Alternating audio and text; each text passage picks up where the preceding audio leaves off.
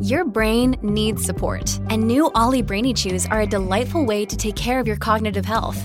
Made with scientifically backed ingredients like Thai ginger, L-theanine, and caffeine, Brainy Chews support healthy brain function and help you find your focus, stay chill, or get energized. Be kind to your mind and get these nootropic chews at olly.com. That's O L L Y.com. These statements have not been evaluated by the Food and Drug Administration. This product is not intended to diagnose, treat, cure, or prevent any disease. Hello, everybody. This is Marshall Poe. I'm the editor of the New Books Network. NBN listeners like to read books and buy them. So we thought we'd tell you that right now, our friends at Princeton University Press are having a remarkable site wide sale. You can get 50% off books, including ebooks and audiobooks, with the code 50, F I F T Y, at checkout until May 31. You can save some real money on Princeton University Press books. I encourage you to go there and check it out. Welcome to the New Books Network. Hello, everyone. I'm CP Lesley, the host of New Books in Historical Fiction, a podcast channel on the New Books Network. Today I'm speaking with Alice Sherman Simpson about the Winthrop Agreement. The United States is, as people like to say, a nation of immigrants.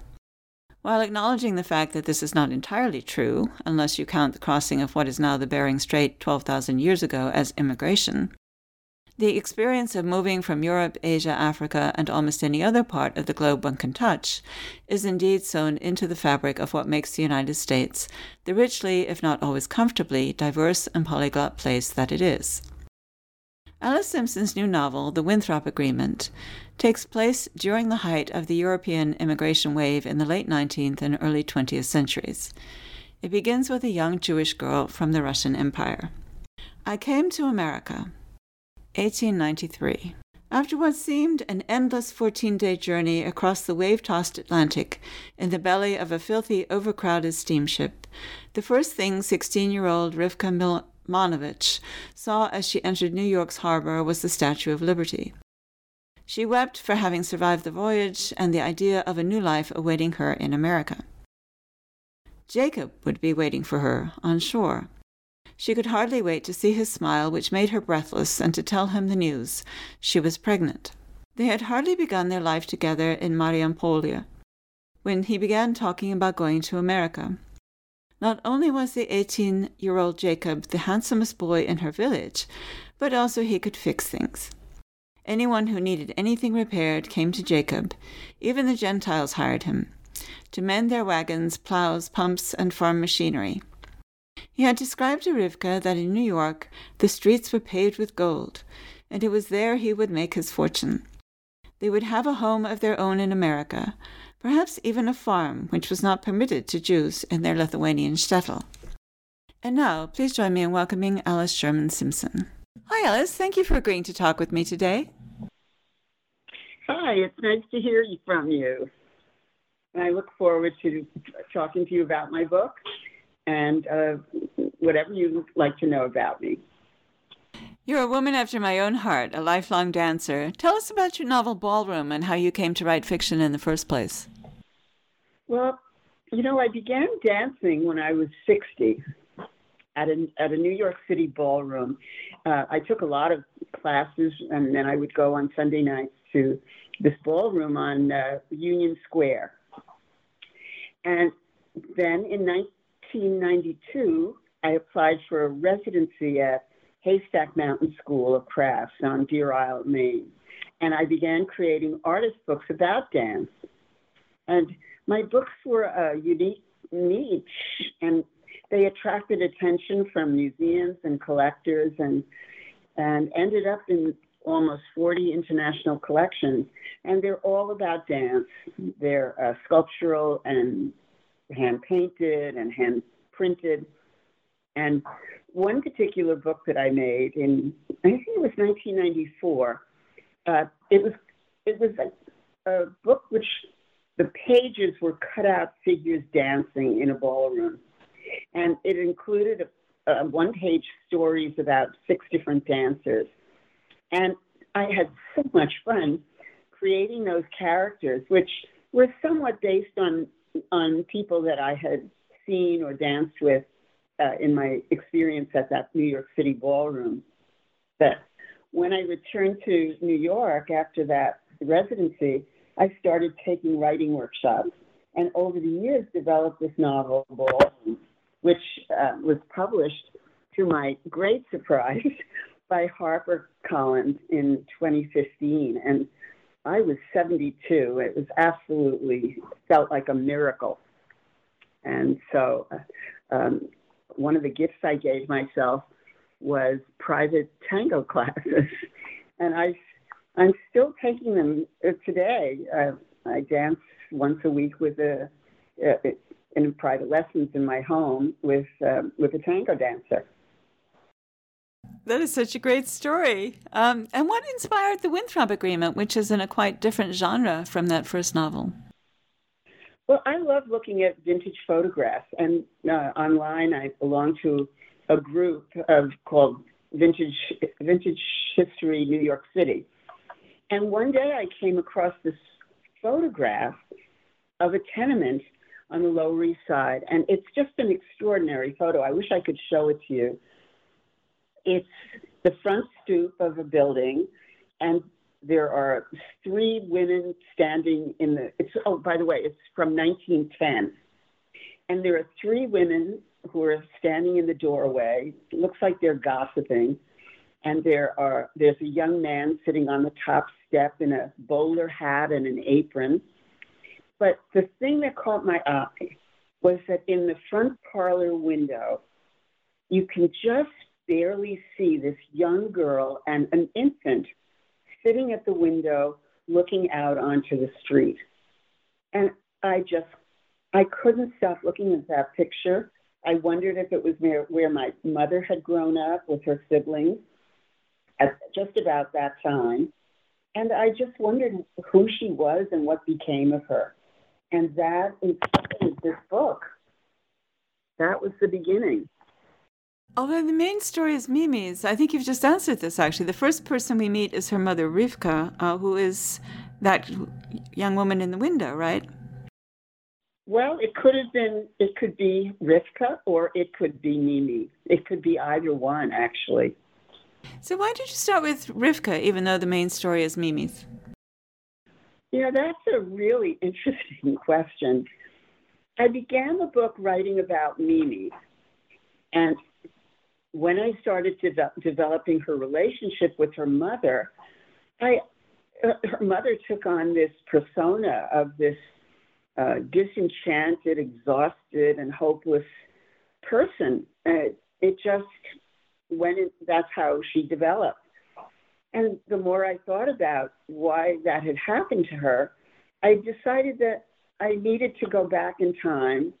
And so I decided to look at her journey to America. And so uh, the book begins in 1893. Um, also, my family, my cousins, none of us know much about our family's early years in New York our parents, uh, my aunts and uncles, my mother wanted they wanted to forget. They they wanted to get out of the Lower East tenement in which they lived. They wanted to be educated and move uptown. They wanted to be American. And while my grandparents were Orthodox, my mother and her siblings, and you know, they they just really wanted to be part of Amer- be American, and so they chose to be more secular. And left their religious practices behind. So that was that was the start of, of this story. Us about Rivkah as a 15, 16 year old girl. We get a sense right away as to what brings her to America. I mean, even in the first two paragraphs, she's in love. But who is she as a personality at that point in time in 1893? What is she hoping for? I thought about I thought about that, and I didn't want to get too caught up in the whole history of the of the family. But I felt she was she was quite young and quite naive and living in a small rural village. She does love to dance. I always I always try to slip dancing into my books. um, and I think she's she's kind of blindly follows Jacob uh, to the new country. Uh, he he believes that that there's going to be this great future there. He, he tells her that when she comes in within a month, he's going to have a home and a farm, and he has no idea what's waiting for him in the, in this new country, and and certainly Rivkah doesn't either as well. And they, I think they believe the streets were paved with gold. Uh, yeah, she says that, in fact. Uh, and a lot of people did believe that. Uh, I suspect a lot of people still believe that, in, you know, maybe not in exactly the same way, but differently phrased. Um, her parents argued against the marriage, um, and Riv- Rivkah has hardly made it through Ellis Island when she discovers that her parents may have known what they were talking about. So, what happens right there at the beginning that sets her off on a new course? Well, Jacob is nowhere to be found. He is not waiting for her uh, when she her boat comes into Ellis Island, and uh, apparently this was not uncommon. Frequently, uh, one member or another were, of a family would arrive in New York to find that the person who was waiting for them never showed up. She will ne- would never know what happened to Jacob and his with his winning smile, and uh, and it, it was a time when it would be impossible to find somebody. Uh, we sometimes forget what life was like in those days. There was no telephone or or you know internet or or phone books, and so it would be very easy to disappear in the new world of America. And it's 1893, and it won't be until 1910 that the Jewish newspaper, The Forward, begins running the Gallery of Missing Husbands column. Uh, although she does, uh, there's a charming section where she, uh, Rivka seeks out a psychic to no avail.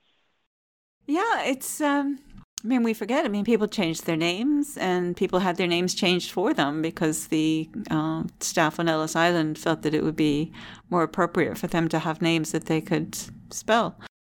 So you could just kind of get lost. How does Rivkah cope uh, with her new reality? Uh, how does it change her? Well, she she is pretty. She's lost. She New York is not what she imagined she is overwhelmed by the crowds and the the city itself, and uh, she fortunately has this address for her friend, her childhood friend Lottie Aaron, and so she searches for her and finds her living on Delancey Street, and the two of them, and Lottie explains, you know, life in New York to her and helps her to find work in the factories. And I think the experience is, is overwhelming for Rivkah as she does not cope well with this new situation. And she's quite depressed and unhappy. It's hard to imagine really how person i mean obviously some people are more re- resilient than others but you know this is a 16 year old girl who has left work on a farm which i'm sure was very hard and burdensome at times but her family was there and you know there was a, she always had a roof over her head she had food and so on and now she's in the the slums of new york and we really do get a sense in those early chapters of what that was like for people when they came in so tell us a little bit about what her life is like in New York, uh, especially once the baby is born. It's I did so much research on on what life was like, and there was so much material to draw upon, and uh, uh, I wanted to talk about what factory work was like, and uh, Lottie takes her under her wing and helps her to find work at one of the factories. Then it was the Hein and Fox cap factory, where where immigrants would work, work create sort of ironic. They were sewing golf and yachting caps, and the conditions were just dreadful. They they were charged fees. Uh, they had to pay to use their Singer sewing machines. They had to pay for thread and the pressing irons that they used and they worked sometimes up to 12 hours a day and they would earn like four and a half dollars for six days work. And and then they on top of that they would take work home and sew through the night. And Rivkah in order to survive, and and she knew she was pregnant, and she had to pay her share with with Lottie, and also save up for a midwife for uh, for the birth of her baby, and and it was really difficult. And after Mimi was born, she had to leave Mimi with neighbors um, who who ran a bakery for long, long hours. So uh, I, I think Mimi, Mimi or Miriam at the time, she was quite deprived of of her mother's care, and Rivkah was exhausted at the end of the day. I don't think she had anything to give at the end, and I think she was she was quite depressed about this living condition. It was there were no child labor laws or any labor laws at all for that matter, and even small children work. But she was determined that Mimi would go to school, and so she took on as much work as she could. Uh, it was terrible. The, the description of factory work is really was just it was quite disturbing to me, and I just couldn't even imagine what it was like. The articles uh, about the Triangle Shirt Factory fire are just incredible to read. Yes, I, it really was a dreadful situation um, for so many people. Lottie's marriage, uh, Lottie's, I'm sorry, Lottie is married when we meet her, um, and her marriage could be considered a little more successful than Rivkah's, but actually not by much. What happens there at the beginning? Well, Lottie's living on Delancey Street, and she's living in a one-room walk-up on the fifth floor, and there are hundreds of residents living in one room, apartments, and they all they had was a bed and a table and a sink. There's no electricity, no hot water, no washing machines. There were outhouses uh, five sto- floors below on the street. And uh, uh, I suppose Lottie's marriage, you know, that might have been more successful, but she was abandoned by her husband as well. He he went out one day for the newspaper and never returned. And she runs an ad in the Jewish Forward at, in that the Gallery of Missing Husbands, which is really fascinating. Um, uh, I wrote down I wrote down her ad, her ad, the ad that she placed to share with you. It's Yitzhak Ahrens, 18 years old, from Mariumpol, Russia, Poland, umbrella peddler, five foot 11 inches with brown hair and missing the end of his left thumb. That's an actual uh, ad that was run uh, in the forward during that time. But she, like like uh, Rivkah, she never finds uh, Yitzhak. No, she never does. She's determined, though, uh, to get out of the sweatshops no matter what. How does she manage that? Yes, she's she Lottie is a wonderful. I really love uh, Lottie. She loves numbers, and she she even keeps a little notebook and pencil, and she keeps track of all her expenses. And she is determined to be a bookkeeper, to get away from the factory conditions, because she really suffers claustrophobia in those conditions with the doors and windows were locked in summer and winter and they were not even allowed to go to the bathroom or there was no water available.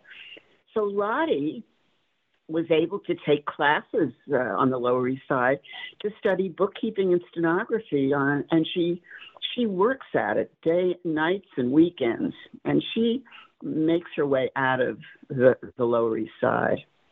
Let's switch and talk about Mimi now. Um, as I mentioned, she's the, the sort of central character of the story, and she grows up in this very harsh existence with a mother who's exhausted, and you know, it's it's hard even to imagine what it would be like to work those very long hours and then come home to a child with no one else to help you except your friend who's also working extraordinary hours and studying on the side and so on. So we we understand why Rivkah is not handling it well. Um, but what is it like for Mimi? How does she manage to hold on to her dreams as a young girl? That was a good question. she, Mimi, I think Mimi's a little bit like me in in certain respect. her imagination is is really vivid and she's very curious and she observes everything she notices everything and those those allow her to dream and she has this i don't know how she is able to have this strong determination to succeed despite her mother i think that lottie offers her a lot of strength she's a loving figure and she she really feeds and encourages Mimi as uh, um, as she's developing. And I think Lottie reminds Rivkah of the dream she she once had to make clothes one day, and you know, uh, but she's not able to to deal with uh, with her own dreams. One day, um, Lottie arrives with potato sacks um, and suggests that Rivkah and Mimi make a curtain to hide their bed when the customers she sends them arrive. And that's the beginning of this business that the, the, the mother and daughter build together. Hey, it's Kaley Cuoco for Priceline. Ready to go to your happy place for a happy price? Well, why didn't you say so? Just download the Priceline app right now and save up to 60% on hotels. So, whether it's Cousin Kevin's Kazoo concert in Kansas City, go Kevin, or Becky's Bachelorette Bash in Bermuda, you never have to miss a trip ever again. So, download the Priceline app today. Your savings are waiting. Go to your happy place for a happy price. Go to your happy price, Priceline. At 15, uh, which is about the same age that her mother uh, married and then ran off and was eventually abandoned uh, within the year, Mimi runs into Frederick Winthrop. Um, we don't want to go into him too much, probably, because he's sort of the he's another central uh, character in the story. Let's say that, uh, but we do know that he's not a very nice guy. And Mimi at 15 does not see that, uh, which is not too surprising again. What do we need to know about him, and how does he court Mimi? Well, there are three Winthrop brothers. Uh, Jonathan is a renowned portrait painter. Thomas, who's a year younger than John, uh, Jonathan, is a very successful Beaux Arts architect who's building mansions on Upper Fifth Avenue near Central Park. And the youngest of the three Winthrop brothers by 30 years. Uh, Frederick is a change of life child. He is a bully and thief, and he's expelled from numerous schools. He lo- he sets fires, and he likes to steal valuable things from from friends and family. And n- now he's 30, and he's turned his sights on young girls, and he's serendipitously meets Miriam in the park one day, and the she's so unsophisticated. She's easily seduced by. Well, he's good looking and he's sophisticated and quite charming. Uh, yes, indeed. Now, by means we're not going to divulge, uh, Mimi be, is able to start a dress uh, design business. And for her, fashion is an art form. So, talk a little bit about her gifts and how she turns them into a means of supporting herself. I felt that Mimi has a curiosity and a certain awareness of the world beyond the Lower East Side. She loves and appreciates beautiful fabrics and the details of well made clothes that she notices on the streets and in magazines and she has a really discerning eye for color.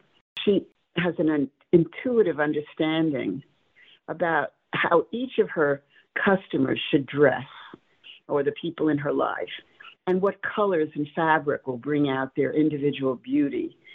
And she wears her own creations with great style. Yes, we haven't mentioned it, but she's quite beautiful. And even more than beautiful, she is vivacious. Early on, in what we might call this second part of her life, uh, she develops several close friendships. One is with Lawrence Loft. Who is he and how do they become friends? This, that's a good question because when I was writing this book, I felt that Mimi was, she wanted to be part of society. And that would have been impossible. So I had to just think about who her friend, who what friends would be available to her as she develops as a character, and it, it was surprising where this took me. Uh, one is, you know, is she meets Lawrence Lost. He's a young man with quite elegant taste, similar to her own. He is charmed by her grace and her flair and potential. I don't think she is as aware of it as he is. And they form a, a really close bond, and he helps her to develop her social skills and then he begins to introduce her to New York society. And um, I really love their relationship and their friendship. Uh, yes, I really did too. Uh, she also makes friends with the Corsino brothers, uh, Frank and Anthony, who are very different in social status, but they become close friends as well. Tell us about them. Well, I don't want to give away too much about the Corsino brothers, but um, superficially, they're del- they were delightful to I can say they were delightful to create create and write about. Uh, I came again I came upon photographs online of Italian immigrants of the period and imagined their characters from those images. I do that frequently when I write. Um, I love finding photographs to help me to, to define characters. Uh, Frank and Anthony are Italian immigrants and they're furniture makers with large, warm hearted families living on Mulberry Street, which uh, is the, or was the Italian section of downtown New York. And Frank is a, he's a giant of a man with wide cheekbones and a strong jaw and a heavy stubble and thick mustache. He's rough around the edges, but he has a warm and really caring nature and his cheerful younger brother Anthony, who's shorter and slimmer and more clean shaven, with a one of those old waxed handlebar mustaches. Uh, Tony, he, he doesn't speak because he just doesn't want to. And I thought they were. I really loved whenever they appeared. I wish they could have I could have done more with them. The, the book could have been 10,000 pages if I, if I continued with, with all the characters in the book, unfortunately. Yeah, books have a tendency to do that if you don't get very strict with the characters. And my publisher kept saying, cut, cut, cut. so I had to, I had to, uh, you know, what do they call kill your darlings? Right. Yeah, that's always tough. So, uh, as you mentioned, Mimi would like to be part of high society, which is a bit of a stretch for her, uh, given where she's come from. Uh, but as her business becomes more successful, she does begin dressing high society ladies. And she has she develops a relationship with Alice Winthrop. Who is she? When Lottie goes to work as a bookkeeper to the Winthrop family, who are very, very wealthy, um, it's a wealthy, fictitious com- uh, family.